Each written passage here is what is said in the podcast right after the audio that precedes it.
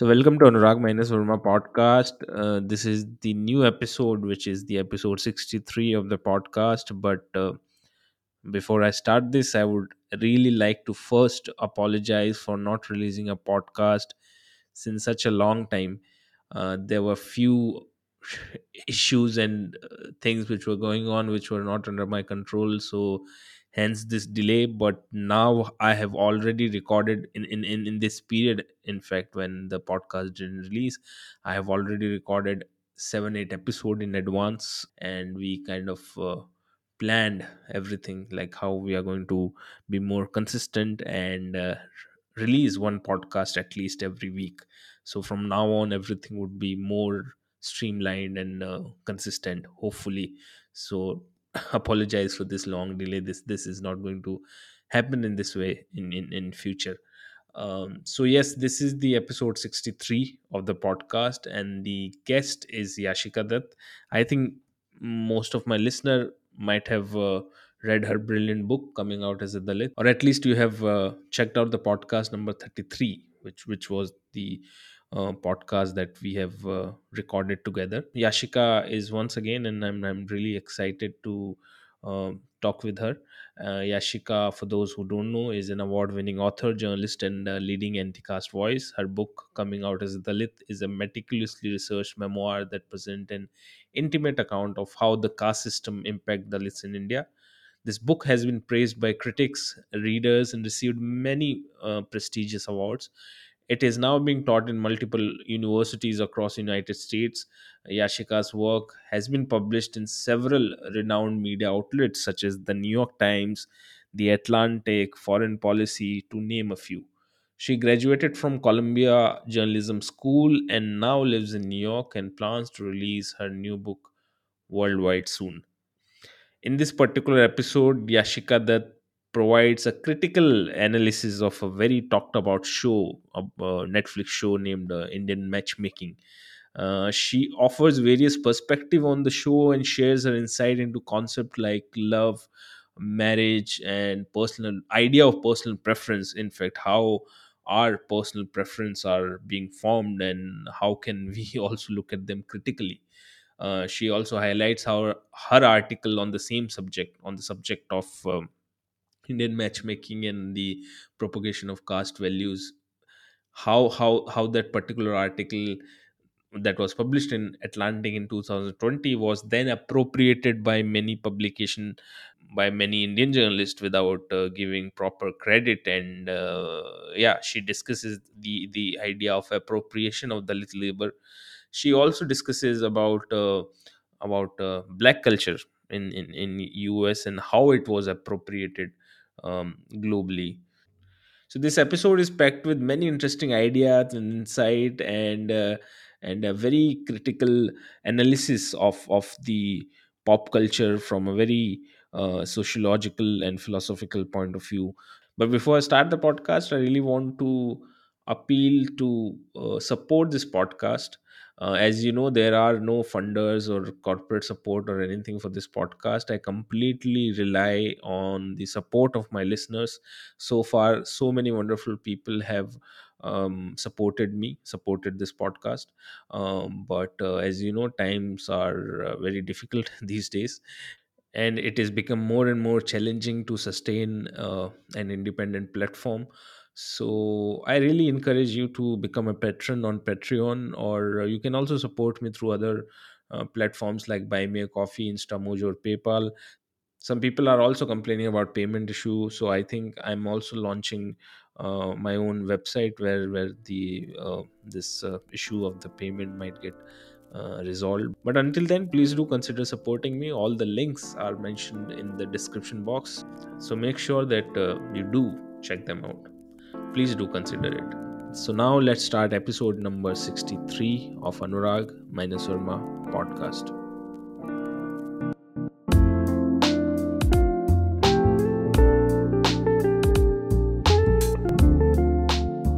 you have written a very wonderful article on this show called uh, Indian Matchmaking for the Atlantic, which is a very prestigious American magazine.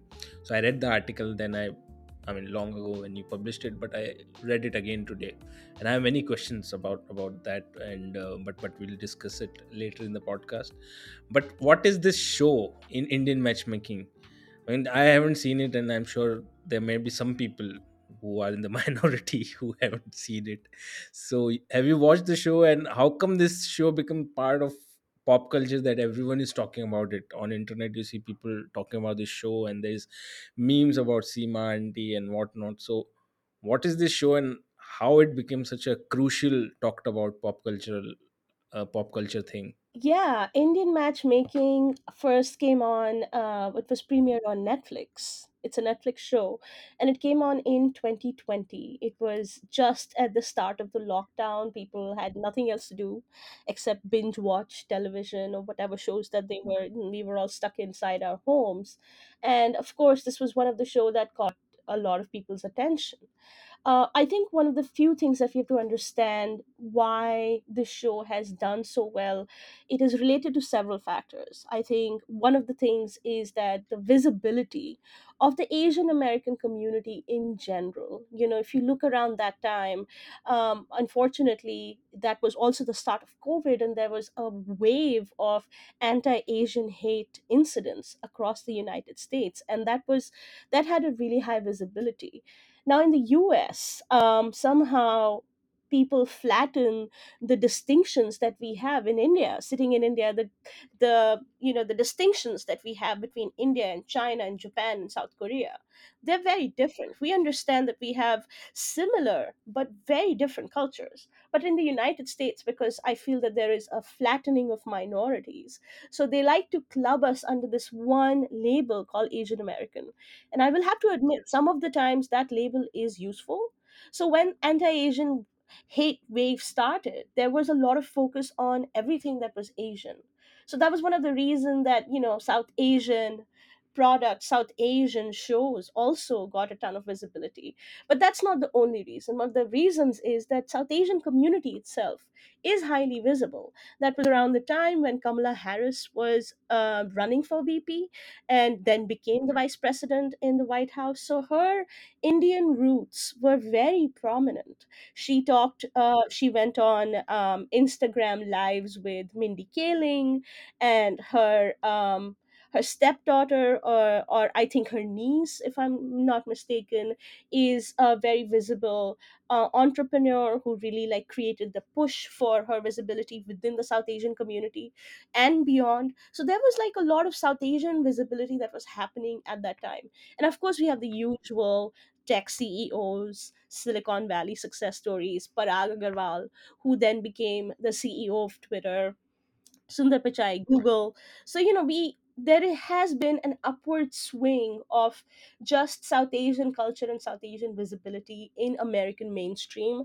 for several years. You know, you can think about that with whether it is with Never Have I Ever, which is another one of Mindy Kaling's really prominent shows. It did really, it is one of the most um, popular shows on Netflix, and that came before uh, Indian matchmaking so you know in the if you look at it in the cultural context from non-south asians perspectives um, they were already looking forward to what indian culture is about because they were introduced to whatever flawed way by never have i ever. And then um, indian matchmaking debuted and it's a slick show like it has high production values if you gloss over the extremely problematic and frankly disgusting things that so-called called Seema Auntie talks about, you know, you might be seduced into liking it. And that's not surprising because it is produced by a filmmaker who's actually worked on um, Smriti Mundhra. She's worked on films that talk about the evils of patriarchy that talk about that has highlighted um, how indian social structures work in a really profound way. And seema auntie was a part of that documentary that she did. And that's how she got in touch with Seema auntie and uh, let's just call her Seema. I don't you know she's not my auntie uh, so she got in touch with this character Seema from there and got her onto Indian matchmaking to fit into a format that American um, consumerism demands and one of the things that's very seductive also about Indian culture to Americans is arranged marriages. Our weddings, you know, if you look at the New York Times style section or wedding section, that's extremely one of the most uh, watched sections in the newspaper, like in especially in New York Times, like a national paper like that.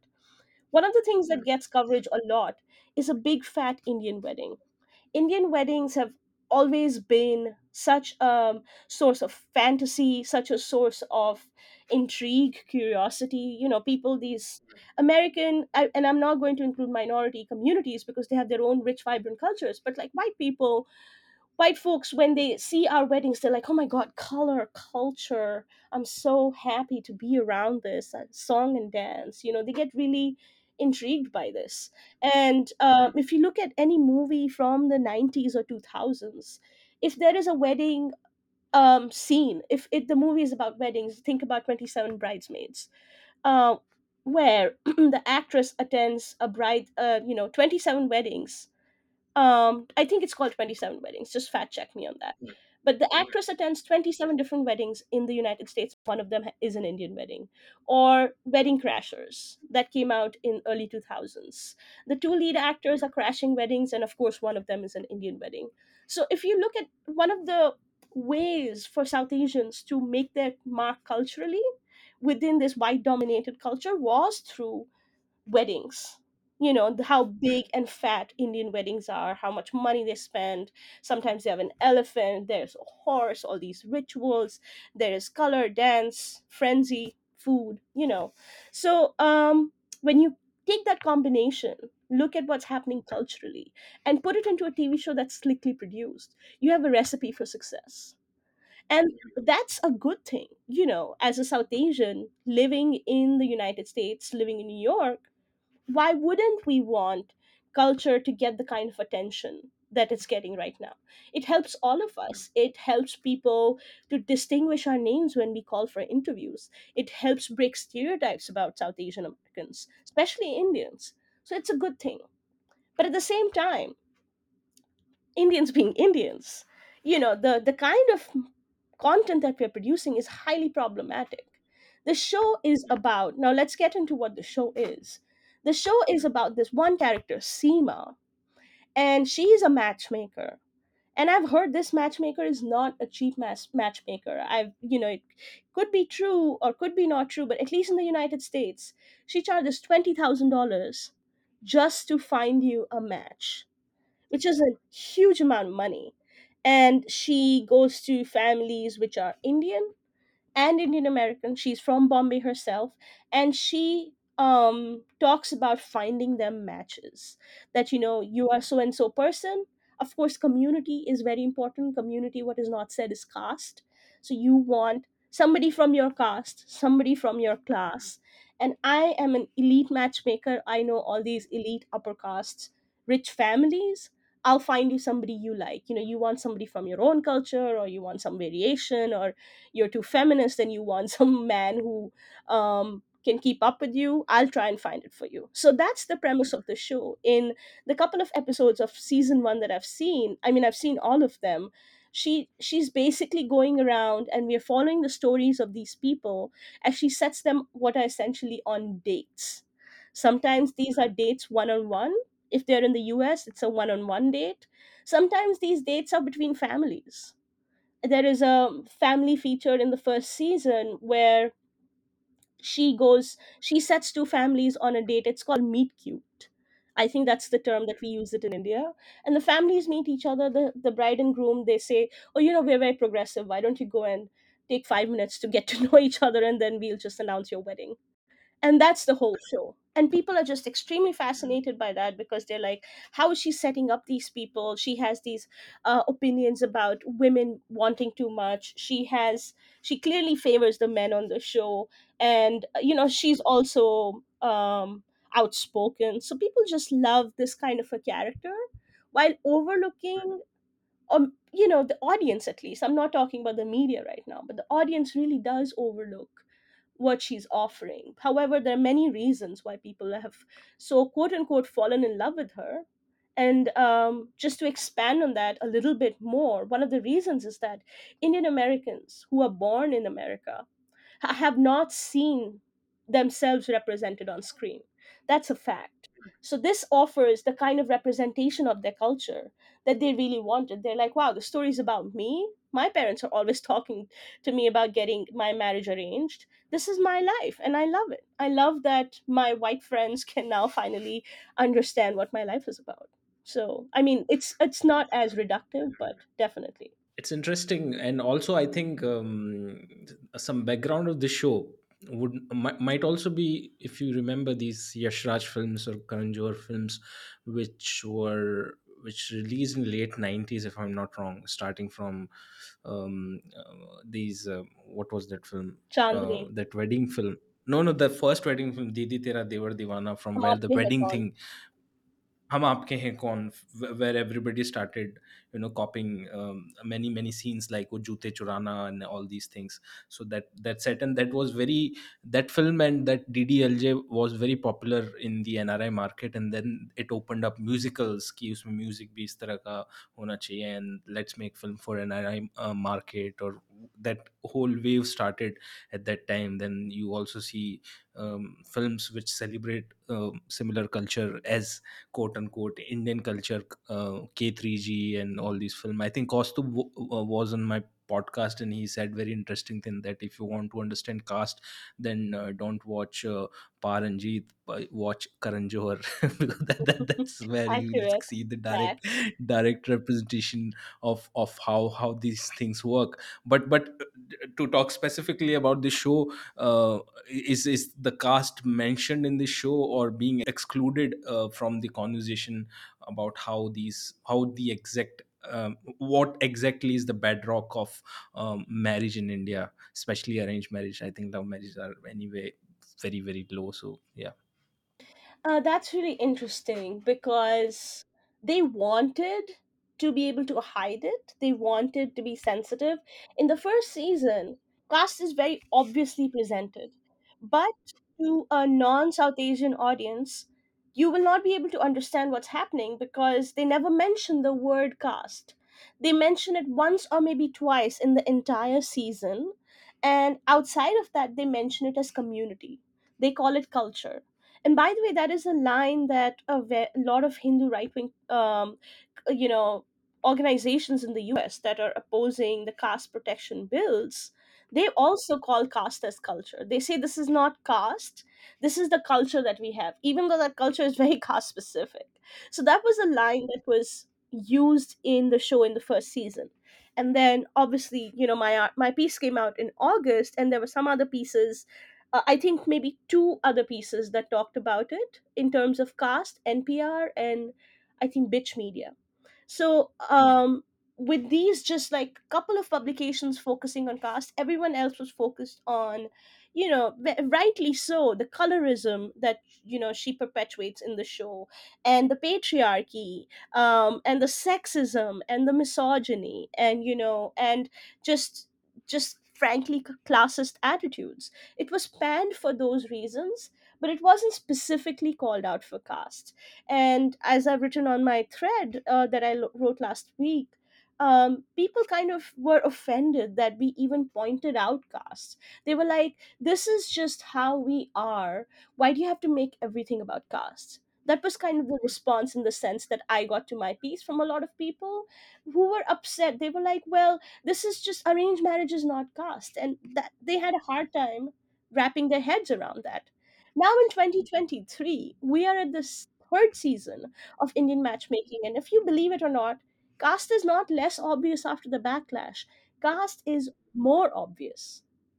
And if you want to understand why, you have to understand how Netflix works, how streaming shows work.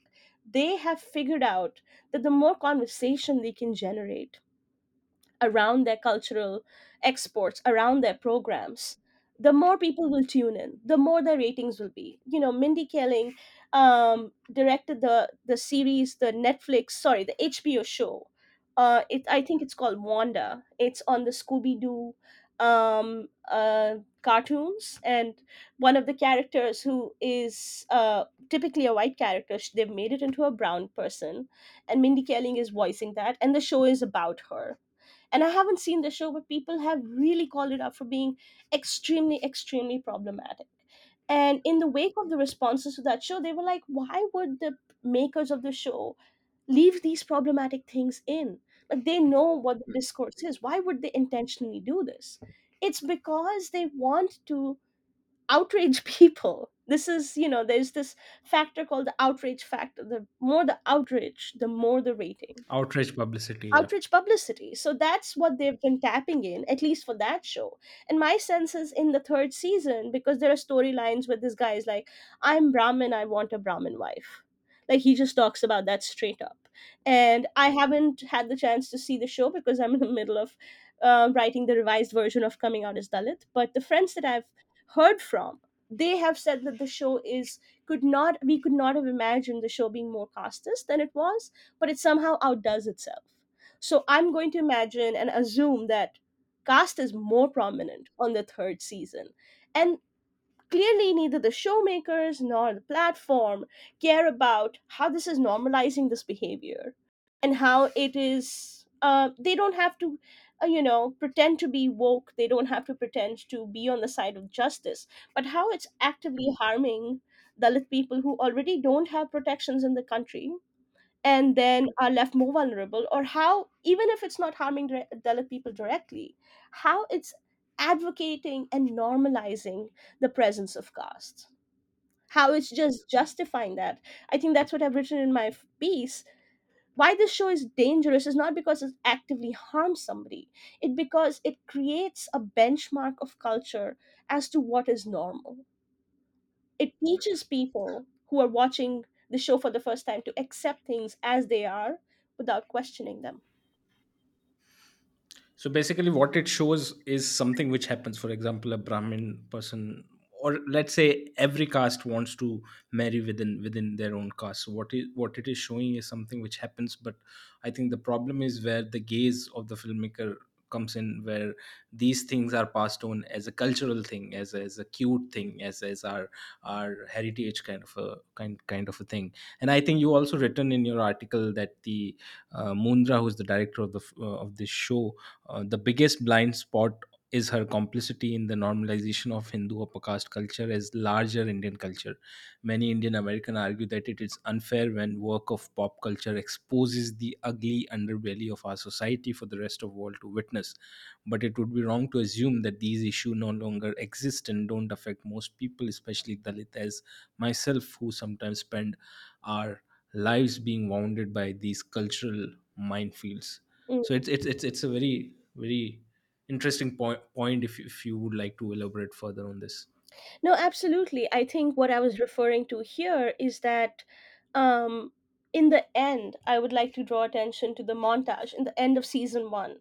They show these arranged marriages as this way to happiness, which I mean, for some people, frankly, it is. You know, there are many people in India who would never get married the way our culture is if they, it wasn't for arranged marriage, right? And a lot of people were, when I wrote on Twitter last week, they were like, What do you want? You want to marry Brahmin men? And I was like, Listen, no. That's not the point of this. I don't want to marry any Brahmin men. This is not an advocacy for intercaste marriage. Marry whoever the hell you want. That is absolutely fine. Don't go ahead and say that caste doesn't exist then. All we are asking for you to do is accept that caste is present not just in India, where obviously it is because of, you know, look at our newspapers. We only marry on the basis of caste, but even in the United States. So in the end, Smriti Mundhra has this montage where the couples are like, I just saw her photo before marriage. You know, I didn't even know her. And look at us, we are so happy now because, you know, clearly the woman accepted her place in the family and you know just um, did not uh, demand anything else clearly from the husband or whatever the dynamics were. We don't know specific dynamics of different marriages but it doesn't talk about how uh, you know it just there's a tacit approval of arranged marriages without really saying that.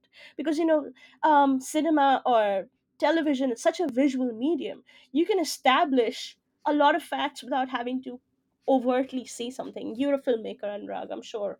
You will hmm. agree. Hmm you can just create uh, uh, montages you can create scenes that establish facts without really um, having to say arranged marriage is the best. Because if you say that then you have to say you know what happens to women who are burnt for dowry? What happens to uh, you know women who face domestic violence all their lives?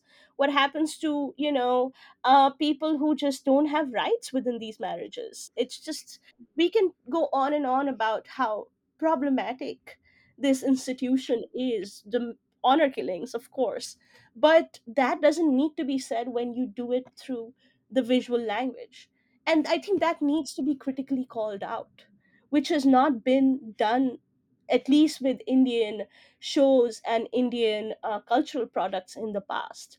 And also when i said that uh, the filmmaker is creating this upper caste culture as the larger Indian culture, it's because it's called Indian matchmaking. And at least in the first season, there are no Muslim candidates. Uh, there is one person who is from Guyana who has been in my mentions talking about how. Uh, caste protections uh, bring shame to Hindu people or like are anti Hindu or something. So I don't want to take that person seriously. But the fact is that they are apparently from Guyana, from the Indian, seemingly upper caste community, I, I can't be sure, who was represented. And that was kind of the diverse representation. One of the other diverse representations were that they got somebody from India at least in the first season. So the diversity is within upper caste people, is within upper caste rich people, and maybe one person who's from the Caribbean diaspora. But it doesn't extend to Muslims. It definitely doesn't extend to lower class people. I mean, you're making a show about this rich person who charges $20,000 as a fee. So you know, like people, they they're not going to be poor if they are, you know, going to her for her services. But even there's no caste diversity in terms of lower castes. And it doesn't even address these issues which is fine because every show does that. You can just argue how is that different from any other Karan Johar movie? It's not but it matters because in the United States we are finally getting an understanding of what South Asian culture is like in a very complete way and the foundations are being set we didn't have a voice as Dalits, as caste oppressed people, when the culture was being set in India. But we have a voice now. And we will call out these harmful institutions for what it is. And some people can say that doesn't need to happen, but too bad because it already is. Caste exists and you cannot make it go away. You can't conceal it. You can't uh, erase it by calling it community. You, you have to accept that caste is present in our communities. And that's literally all we're asking for. Marry whoever you want. It's a very interesting point, and it got me really curious. I think many people in India would be very curious that how this whole system of marriage works in America. Um, are there also these kind of preferences? as well? Let let for example, to talk about race, for instance, if a white girl says to um, her parents that I'll marry a black guy, so would there be any kind of repercussion, or sh- she doesn't even need to ask her parents and free to go ahead whatever she wants? And uh, how does the idea of marriage exist in the american society and also to further extend your point that you said that within indian diaspora this this caste ba- based marriage still exists even even if they are in the country like us so how does both the things exist in the american way and also in the indian uh, diaspora scene So that's really interesting because obviously there's a contradiction in the way Americans are expected to get married. Um, there are minorities, like the Jewish minority, for example, I think has a very similar culture to ours. I'm sorry, the Jewish community. They have these, th- their versions of aunties you know older women who are constantly matchmaking who are constantly uh, saying oh you are um, an eligible guy and i know this daughter somewhere and you know you would be perfect for that in fact um, if you watch this sh- or you're watching the show called marvelous mrs maisel which is on amazon prime prime video? One of the the mothers the mother character mrs maisel's mother is a jewish matchmaker in that show. And we have like throughout pop culture throughout american pop culture we've had many examples where we see that trend repeated. So let's not you know we have to admit that this is not just a part of indian communities. This is a part of every other community. And um, however the difference that we see is that the jewish matchmakers are not looking at caste they're not looking at a distinction based on birth order. They're looking at whether they have money, whether they have similar expectations, etc., or whatever their you know the checklist specific religious based checklists are. But what they're not looking at as dividing people in hierarchies, and I think that's the main difference. And I even with you know outside of Jewish communities, American marriages I think happen by um, by more by choice, more by free will, I would say, than by parents' interference. Parents don't interfere, um, especially in white communities. I think it's different for minorities. It's different for like Arab Americans, for example. I think they have a very similar culture to us, where parents will have a say in who their children marry. Um, to some extent, but at least in white mainstream culture uh, people will just say okay you're 18 you've moved out of home or now the trend is changing you still live at home and you're dating somebody it's your choice. Parents will more, more or less caution they'll be interested in the well-being but the choice is the the child's or the grown adults. But that's not the case within indian communities and in within our communities there is a huge push there is a huge anxiety around second generation indians not carrying on the culture. In you know indian american diaspora we see a lot of hand wringing around oh don't become too american. Let's not get you know if you see indian uh, american movies that theme is very constant. You can um, look at any film about Indian American diaspora culture, marriage will always be an anxiety source, right? Even in Bend it like like Beckham, I remember. Yeah. Bend It Like Beckham, Monsoon Wedding, the dude is a IIT graduate let's you know he and he's an IIT graduate and where does he come to marry he's an IIT graduate hmm. working in America he has an accent by the way so he's living in America for long enough to get an accent mm. 2 months or whatever but you know he has an accent he comes back to India to find a wedding and that's like upper caste upper class educated liberals progressives okay he still has to come to India to find a bride because he is not thinking that he could marry anybody else from outside his culture. So let's, you know, let's, if we scale back, then of course there are, you know, there is anxiety about unions that are not within Indian American diaspora, not within Indian American culture. A lot of people are like, we never discuss castes. Our parents will allow us to marry anyone as long as they're Indian. What they don't say is that our parents will allow us to marry anyone as long as they're upper caste Indian I doubt if uh, an Indian person were to say, I'm going to marry somebody who's from Bangladesh, their parents were um, working class immigrants and they have, uh, you know, uh, they were taxi drivers their entire life. And that's who I want to marry. We can just see what the reaction will be from the diaspora upper caste parents so and and to go further into this conversation i think and and not just what i think indian american communities have mechanisms that already exist to make sure that their children marry people in their caste and i will tell you there are about 25 at least what i could find secret caste communities that exist whether it's maheshwari caste whether it's jatav whether it's you know many south southern indian castes that exist. They're, they either they're concealed on the basis of language some of them are like kannada uh, language association some of them are called uh, maheshwari samaj some of them are called Bra- the the brahmin uh, samaj group that you know everybody's talked about that also exists what do you think these Many from caste Andhra Pradesh communities as well. Yeah. i'm sorry yeah Uh, many from Andhra Pradesh community as well. Many Yeah. from Andhra Mm. Pradesh, exactly. So there are about 25 that I've been able to find for my research. And they're all very secret, by the way. I reached out to them, obviously under an alias, and I said, Hi, I'm so and so. I am not, I did not say I was from a Bhangi caste, but I said, I'm from an OBC caste. Can I join your community? I'm uh, alone here in the US. I don't have a support system. Can I join? And their question was, How did you find out about us?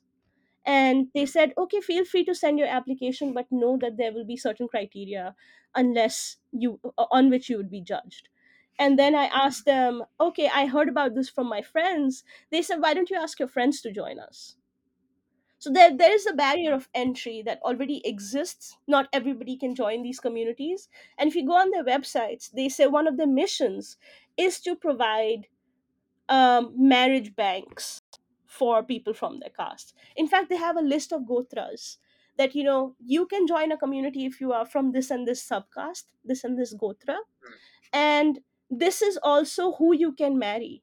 They have like a gotra matching thing. So if you think caste had died just because you're in America, please open your eyes. Caste structures have thrived and already exist here. Now, of course, we see a lot of um, Indian people, in particular, Indian men, dating a lot of white people. And that might give you an idea that, you know, this is intercultural and, you know, we are finally breaking the bounds of caste. And certainly many couples like that exist. We see a lot of Indian people, fewer, also dating black folks. And those marriages also exist, but that's not the normal. There is a huge Indian American population that only marries from their parents' approval within their caste. And if that's not the case, then they marry within upper castes. So, so some sometimes these people also claim that uh, the, the, this uh, love and marriage is basically a personal preference. So, how can you question our personal preference, whom we like and whom we don't like? That's extremely hilarious when they say my personal preference. No one is questioning your personal preference, but does your personal preference also align with what your parents chose for you? And that happens very Mm, true. often. There are many Indians, Indian men in particular, and th- that's just examples littered throughout pop culture. Why are you going back to India to choose a bride for you? we see in our own newspapers in India, NRI bride, NRI groom. Isn't that a category on its own? Why does that category even exist?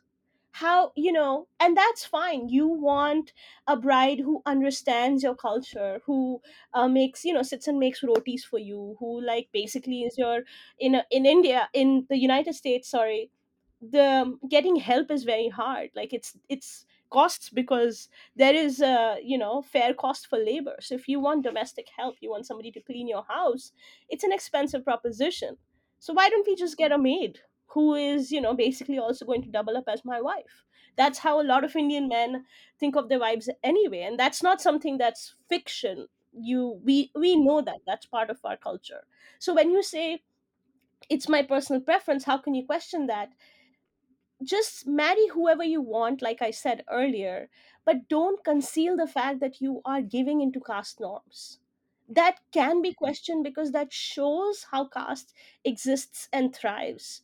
This is not to say you have to marry this person versus that person. Do what you need to do, but you have to examine like it's the same same criteria, right? Um I hate trans people. It's my personal preference. How can you question me about that? I think gender is not a spectrum. I think gender is only man and woman. People say that. But is that correct? Absolutely not. Because trans people have the right to exist, they have existed, they always will. But people can say i'm not liking them is my personal preference. I don't like gay folks. That's my personal preference. I don't support gay marriage. It doesn't matter what the, if their personal preferences are hateful, if their personal per- preferences perpetuate bigotry, they will they can they are still follow to they are free to follow them but they will still be bigoted personal preferences and that fact doesn't changes if you are a baker and you refuse to bake a cake for a gay wedding that's your personal preference, but you're still homophobic. And that's this is very Does does it happen in US? Like a baker refusing to? this is uh this has been a very common theme less so now because now the focus Oh, has shifted on attacking and taking rights away from trans people and also gay folks okay. But this was something we heard very commonly even till a couple of years ago just republican um pastry owners and bake shops just saying this is a gay wedding i'm not going to bake a cake. So and and there were laws that were passed that they can't do that and you know they're a business they're supposed to serve everybody there are discrimination laws in the united states. You can't discriminate some basis of somebody's sexual Hmm. sexuality or sexual preference. So i think this Hmm. is about discrimination and not just uh, what their preference is and not discrimination because you oh you know i want to marry a brahmin girl because i find that to be more aligned with my choice instead of a dalit girl that's not discrimination the discrimination Hmm. here is that you don't accept the fact that caste exists first of all and that you are not willing to understand how your choices perpetuate endogamy Hmm. Ambedkar already talked about endogamy in 1919, you know, in his Yes. paper. You know, so endogamy and endogamy as a concept is is what runs castes. There is no problem in doing what you want to do, but you have to accept the fact that your choices are perpetuating a thousand year old system of exclusion. Hmm. That's a very interesting thing. Also in India, like the people post their picture on social media when they get married. That ma- marriage is a match made in heaven. Uh, but uh, that marriage al- also comes from like rigorous uh, filtering of uh, specific caste, different gotra, same caste, different gotra is a magic formula of Indian love. Then what is the kundali? Is Mhm. the girl manglik or not? How much dowry is there involved? I mean, there are. What is the color of the girl? Is it sound? It, is it saula? Is it uh, white skin? What? So there are almost hundred filters, and after that, people say that marriage are the uh, match made in heaven. So which is quite hilarious. So anyway, so you you so recently, you've written a very long and interesting thread about how caste, since caste have become globally talked about thing, which is a good thing. Um but there is also some kind of a cultural stealing of Dalit labor who was who were raising this issue since very long. So, for example, this Atlantic article came long ago, and now I see many articles which are popping up uh, without giving some kind of reference to to the to the same same article. And this has happened to me as well when i wrote about instagram um, how the caste and class function on instagram. And uh, then i see many articles which are two or three articles which are written no not giving even a iota of reference to the uh, original article from where the idea originated. So they are building an argument based on certain article without giving any any kind of reference. And and obviously when we write these kind of article we are laughed at we are ridiculed. And obviously I, i'm sure you might have also faced the backlash for pointing out the cast in this scenario. Um so yeah when it becomes easy to talk about people started talking about uh, these things. So how how do you think about these um, cultural appropriation of uh, Dalit lab- labor without even attributing. When it becomes a cool thing, then everybody wants to you know push it without um, wants to pick it without without giving any kind of uh, references or without giving any kind of uh, credit to who originally started these particular conversations. Yeah, that's Uh, really interesting. And frankly, this is surprises no one. I'm sure it doesn't surprise you. It doesn't surprise me. Um, it happens. The stealing and theft of minority labor and excellence. You know, in the black communities, they talk about this a lot. Stealing of black excellence. This happens over and over again, where a black creator who has original ideas, and it's and let's like talk about for a moment why minority people have original ideas, why they have different perspectives because we are forced to because we are limited in these systems which restrict us from asserting our rights as equal people from asserting our cultural ideas from thinking about our own lives in an egalitarian way so when we do that when we try and break these systems when we shift things around when we offer new perspectives that creates original thought you know if you look at black culture Yeah, Shikha, just to, I'm really sorry. Just to, just for 30 second, I'll, I'll, I'll disturb you. Uh, th- just because I really wanted to talk about this black black uh, labor thing because they I see appropriation of it everywhere. It comes to fashion, it comes to their specific lingo. So I see even in India, people are using the same kind of lingo, using the same kind of even hating uh, black uh, people by you know using the names against them. So th- th- it. I just wanted to yeah point that Oh, context as absolutely. well. I think that's a fascinating connection. And I'll come back to Dalit thought in a moment. But I want to establish that this is something that um, dominant communities do across the world. You know, in um, in the United States, we see white people suddenly saying cornrows are a new hairstyle. And it's a protective hairstyle for black folks. It's because black people have certain type of hair, which is evolved by the way in response to them living in africa. So they need certain kind of hairstyles that work for their hair and white people are like it's just hair. I'll do what i want. And then when white women in particular have that hair their hair gets destroyed because their hair texture is different. So you know appropriation works on so many levels. Black ideas black creators create some show and then that's been appropriated. Friends is one of the most popular shows across the world right that was not the first show to do that format. The first show was Living Single, which is a black created, black acted show that came out in the 90s before Friends came out. And it Oh, has the interesting. exact same cast of six black people being, you know, living in New York, living their fun, fabulous lives, having these great jobs. One of them is an investment banker, one of them owns a magazine, one of them it works in law, one of them is a struggling actor. It's just really wonderful to see that. And then white culture appropriated it and then created friends and look at what it became this massive like billion dollar payout the people who were in living single queen latifah was in living single they don't have the same billion dollar payout as you know matt leblanc does from friends and that's just a very Hmm. stark example of cultural appropriation and how that works and we have seen black communities face that over and over again and they've spent decades talking about theft from dominant cultures. So that's a pattern of exclusion that already exists. And I will talk about in a moment about why and how Indians look at that cultural export and cultural product.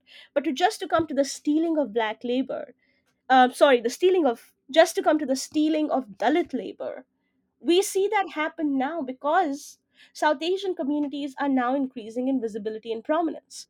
We have a lot of our own journalists. We have attention being paid to what is coming out of South Asia, whether, whether it's politics, whether it's um, culture, whether it is uh, the way we live, live our lives. Those topics are getting a lot of attention in mainstream American media, and they are being written by a lot of Indian American journalists. And now, in 2023, when we talk about caste, it's suddenly become normal. But I remember when I talked about Indian matchmaking in 2020, the responses were outlandish. People behaved that I'd written something so absurd and out of this world that it should have never been published. Like it was crazy to suggest that endogamy exists and that uh, caste is what runs arranged marriage.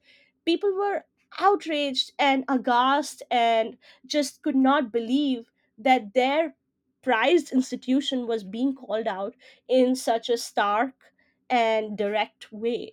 And 2023, uh, the, the article that I was talking about came out in the New York Times. And to be fair, there is a more depiction of caste in this season than it was the first season. So that's what the article focuses on. But we cannot just erase over Dalit work that has gone into building this discourse. There is a lot of work, labor, intellect, thought that has created the Dalit narratives narratives around caste that now upper caste journalists are like, oh, that already exists. People know about that, so I don't have to explain it again. Or I could just use that and use it in my own work. BuzzFeed News and um, CNN, so many of these people had Indian American journalists writing about Indian matchmaking. Nobody mentioned about caste. And now people feel that these ideas exist in the ether, as if someone didn't create them. They were just plucked over there like stars, and I can just pick it up and put it in my writing without having to acknowledge the labor of people who actually generated those ideas in the first place. And I want to add I think what matters here also is who has institutional power, who has institutional visibility. In America, media is a massive institution. Unlike India, where, you know, the less we talk about the freedom of press, the better it is. But in America, there is really a freedom of press. And journalism is becoming an extinct industry. We hear layoffs, BuzzFeed News closed. There are very few cases left that are even covering news Vice News, which was massive just like eight, nine years ago, laid off its employees. So the avenues for people who had diverse voices to talk about their issues are shrinking. we what we have left are legacy papers the new york times washington post wall street journal bloomberg these paper, papers that are funded by conglomerates they're funded by massive deep pockets they will always stay right because they have the funding to keep them going and who are they hiring to talk about these issues? Who are they giving a space to to talk about these issues? Mostly dominant caste journalists. If you look around, who gets to talk about caste? That's a very important question. After we built this narratives, and I don't want to just say it's me, I'm a journalist. This narrative was built by activists, by academics, by people constantly talking about castes, by putting their lives online. You know, the Cisco case had the Dalit engineer who literally put his life and visa online by taking this case on. And the trauma that it must have caused, the courage that it must have taken. He was the one who started this whole conversation from the start in mainstream American media the way it had not been done before. So that's where the credit is due. And without acknowledging that history, you just steamroll over and completely take away the ideas that we've established as your own. That's deeply unfair and it's stealing and that is that's something upper caste journalists have known to do their entire careers in india. And we can't call them out because we don't have institutional visibility because there are just upper caste people in bureaucracy in media editors everywhere. In the us there are not that many uh, dominant caste journalists and there are at least one or two people writing about caste. So the playing field is more level and we can at least call this out and say hey don't steal our work and call out these institutions to check who they are giving a voice to talk about caste. And people can people in my comments were like oh you want to be the one writing about caste? And i'm like yeah. I've i fucking started this conversation in mainstream media and i am one of the earliest people who started talking about it. So i want to be writing about it or i want my name to be acknowledged and there is no shame in saying that. I don't care how it comes across. I don't care what people say. This is my work, and I want that to be credited. I want to be acknowledged in the piece where you're stealing my ideas. And if people want to ascribe shame to that because I'm a woman, too bad. They can, you know, we know what they can do with themselves. No, that's true. There is a uh, there's this whole pattern. All all- as I said before that uh, uh, most of whenever the upper caste journalists do that, then they don't have to go th- through that whole process of being ridiculed and shamed and you know having laughed at. When they say it, it becomes an obvious thing. And and also like the responses that I got to my thread were very telling about how people feel when Dalit people demand acknowledgement of their labor. It's a very uncomfortable situation for them because they uh, were responding like, You're not the first person who talked about this, okay? We were also talking about it. And I was like, Yeah, you were talking about this on Twitter. I'm sure that's valid, but you know, a media conversation is a media conversation. And if you were talking about caste and supporting caste, then support Dalit voices also. Don't just support an issue because it's um, in the news and it's cool to talk about it. Support the creators, support people who are actually struggling with that. Don't adopt ideas, champion people. And I had to really call them out, and I'm like, you're not an intellectual by pretending to be like, oh, I talked about caste in 2020. Good for you. Now support people who are still talking about it. Now talk about um, anti caste resistance that's happening across the country. Don't just put in your foot and say, I also did it back then. I'm better than them. You're probably not if you're not supporting our voices. And also, just to come back to what I was saying about appropriation, of black thought and black culture we see that happening across india and we see that in the dances a lot of the tiktok dances that we see people following the dance trends right? People just call it this trend is happening. But where is this trend coming from? It's coming from black creators on tiktok. And that first of all it's it's understandable because TikTok is banned in India. It's hard the the distance between Indians who don't have access to same cultural landscape and black folks in america is very high it's a huge gap.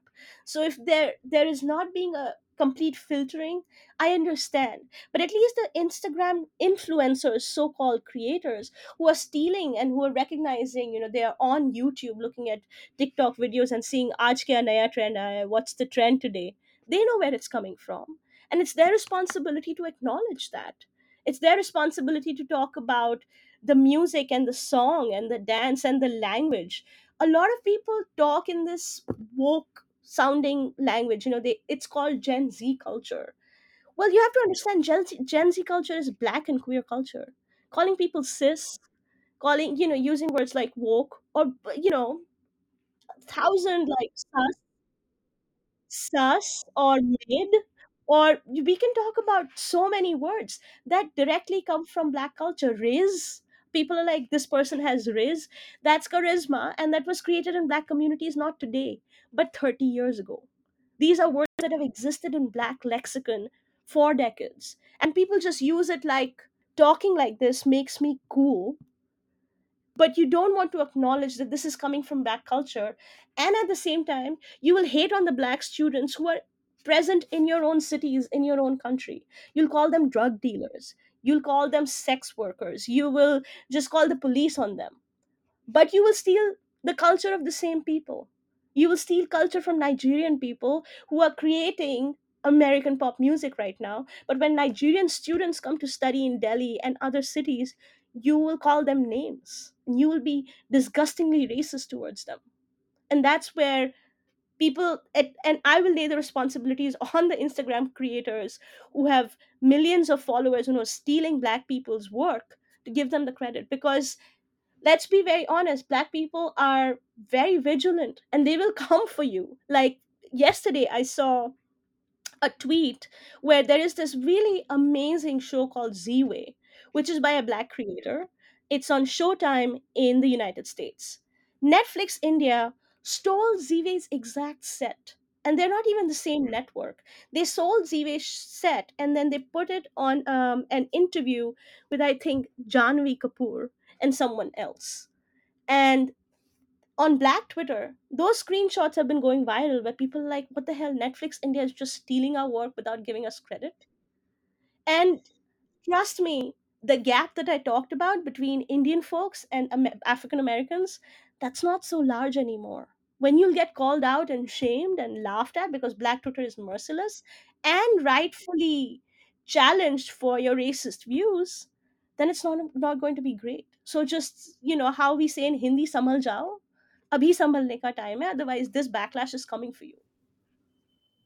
Even that the most viral song on uh, Instagram, that "Baby Calm Down," it's also from a Nigerian singer, so most people don't even know the Exactly. And why is that not acknowledged? song I mean, there is a there is a creator who um, does these wonderful dances to Bollywood songs, and the indian yeah yeah yeah called him, and like you know, he there is a beautiful exchange there.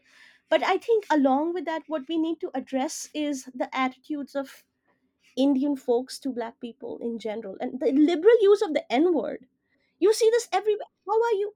How are you saying this with your whole chest? How are you comfortable saying the N word? How are you calling your friends the N word? What the hell? yeah yeah in india they are um, but have you seen this like this kind of racism within indian community as well in in Oh my us god. Uh, do you have to ask? I mean, listen, I think this is a complex and more nuanced question mm. than that because hmm um, there is this whole thing about solidarity with black people and you know when black lives matter happened politically south asians were like wow we have to support this uh, racial justice fight because now it's mainstream. Even in india many celebrities were tweeting that black lives matters yeah. Never cared about dalits right? No never never. cared about adivasi people. Never cared about yeah. Scsc students dying in iit hostels but black lives matter for sure because it makes you look cool and woke and american And in terms of racism within Indian American communities, I mean, let's come back to marriages for a second. Imagine the reaction that an Indian American family will have when her their daughter gets married to a black person.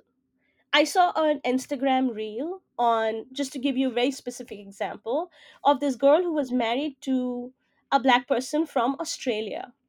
And the comments under that were from Indians and Indian Americans. I mean, you could see the reel had like had some crossover Indian diaspora, to be more specific.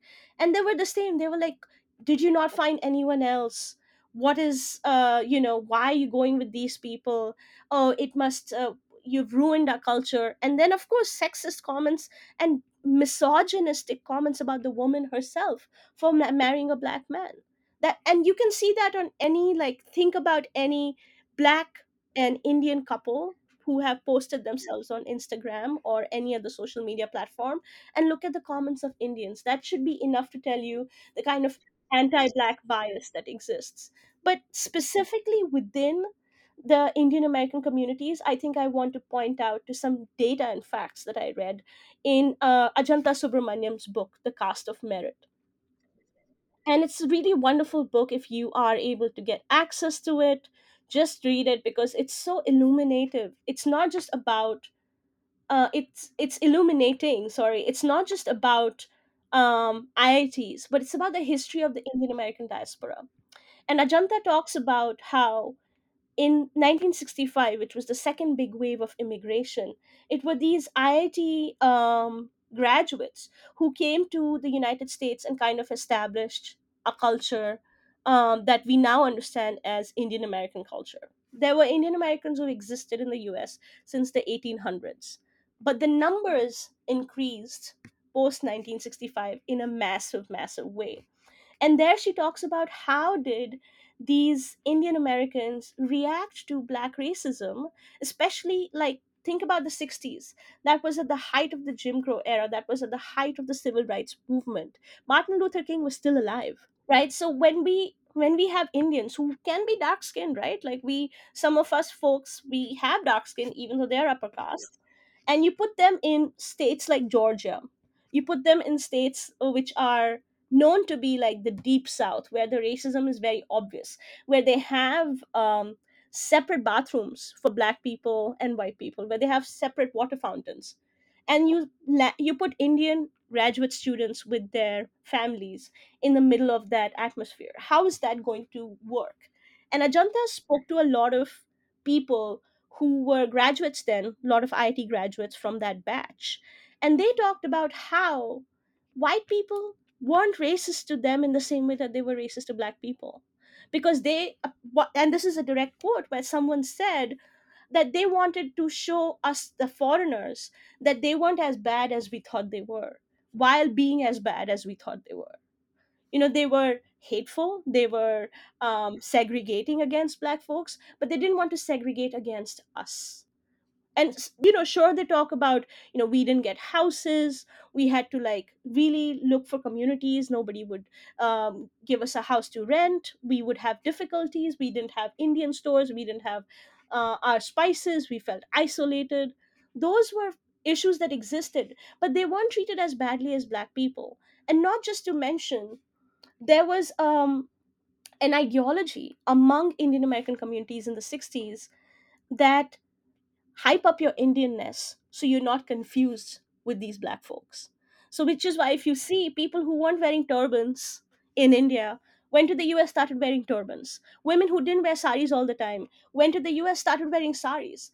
So they were able to differentiate themselves from African Americans. So they wouldn't get that treatment or they wouldn't be, you know, segregated against.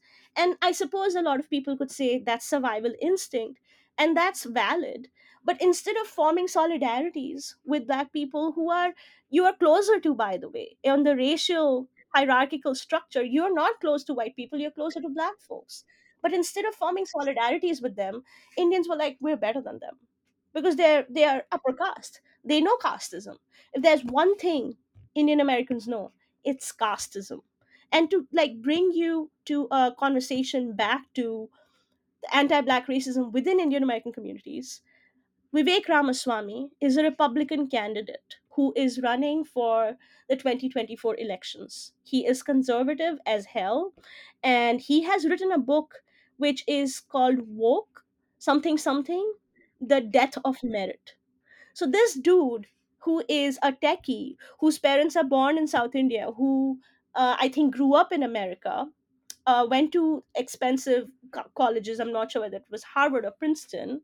Has made all of his money in tech. Is now talking about how um, affirmative action that already exists in the US is the death of merit in the United States. So they are taking their hateful ideas from India and supplying them to the United States in the same way that they spread hate against Dalits. And um, last weekend, or I think this week, Don Lemon, who is a black host on CNN, he was asked to leave. And while there were a lot of issues with him, the New York Times reported that he had this very contentious exchange with Vivek Ramaswamy on air, where Vivek Ramaswamy was schooling him a black host who has struggled and made his way up in American broadcasting industry on black history. He was Vivek Ramaswamy. Like imagine the entitlement and the privilege that someone has to go as as a first generation person by the way to go on a show and tell a black host about what their own history is like. And because the, the exchange became contentious and you know it took a certain tone i think was one of the reasons that don lemon was asked to go from cnn so this is just a very visible example of anti-black hate that just strongly exists within a community. Now of course if you go and say you know but south asians supported blm more than anyone else more than chinese americans. There was somebody telling me that on twitter and i'm like how does that make like how what does that have anything to do with that? That's the same argument as like oh you know we might be bad but look at the middle eastern countries on democracy they are worse. That's that's not an argument that makes sense. We have to confront the anti-blackness that exists within south asian communities. They're colorists they're casteist and they understand hierarchy really well they know that when it, they're in the united states there is a very specific hierarchy white people are on the top and black people on the on the bottom and they have to pick their place. They have to make sure that they align themselves with white people to be more in that space versus align themselves with black folks. Of course, there are exceptions. You have to put a caveat out there. Not everybody thinks that way. There are there are beautiful progressive movements within South Asian societies that align with black people, but they're rare. Look at Mindy Kaling. She has never dated a black person on her show you know and she's only dated these white men and and black people have started calling it out she's like why they're like why is she not only willing to denigrate herself to be with these white men but at the same time why does she have this kind of um, ideas of subtle anti-black hate that are you know that that's in her earlier show the mindy project if you look at old episodes it's very easy to see so there are very common examples that are out there of anti-black hate that exists within our own communities anybody who says it doesn't exist is frankly lying because we know how our parents react to black people Hmm, that's true. That's true. Thank you. Thank you so much, Yashica, for joining me in this podcast and having this incredible discussion. I, as always, I really love your insight. I love your point of view about several things. Your insight and expertise are incredibly valuable, and I really appreciate that you took out the time for this thoughtful and engaging discussion. And I have learned a lot from you, and I'm very sure that uh, our, my listener will also find it very informative and inspiring and also thought provoking to you know look at these things from a very different point of view so once again thank you so much for taking out the time Thank you so much, Anurag. It's always a pleasure to speak with you. Thank you for allowing me to speak my mind and just having this space. You've built this wonderful community, and I'm so happy to see your podcasts uh, and you know your voice grow in this beautiful way. Um, I also want to add that just yesterday, Columbia added protections for caste in their anti-discrimination policies. It's a huge win, especially in terms of uh, what we saw in Seattle, the city of Seattle adding caste to the protected category, becoming the first city in the United States to do so. There is a bill underway in California. So there is a huge wave of caste protections that are coming. And personally, I've not been involved with the organizing at Columbia, but I, you know, lots of Ambedkarites and you know um, allies who are non non Dalit students, they have been working very hard to get this bill passed.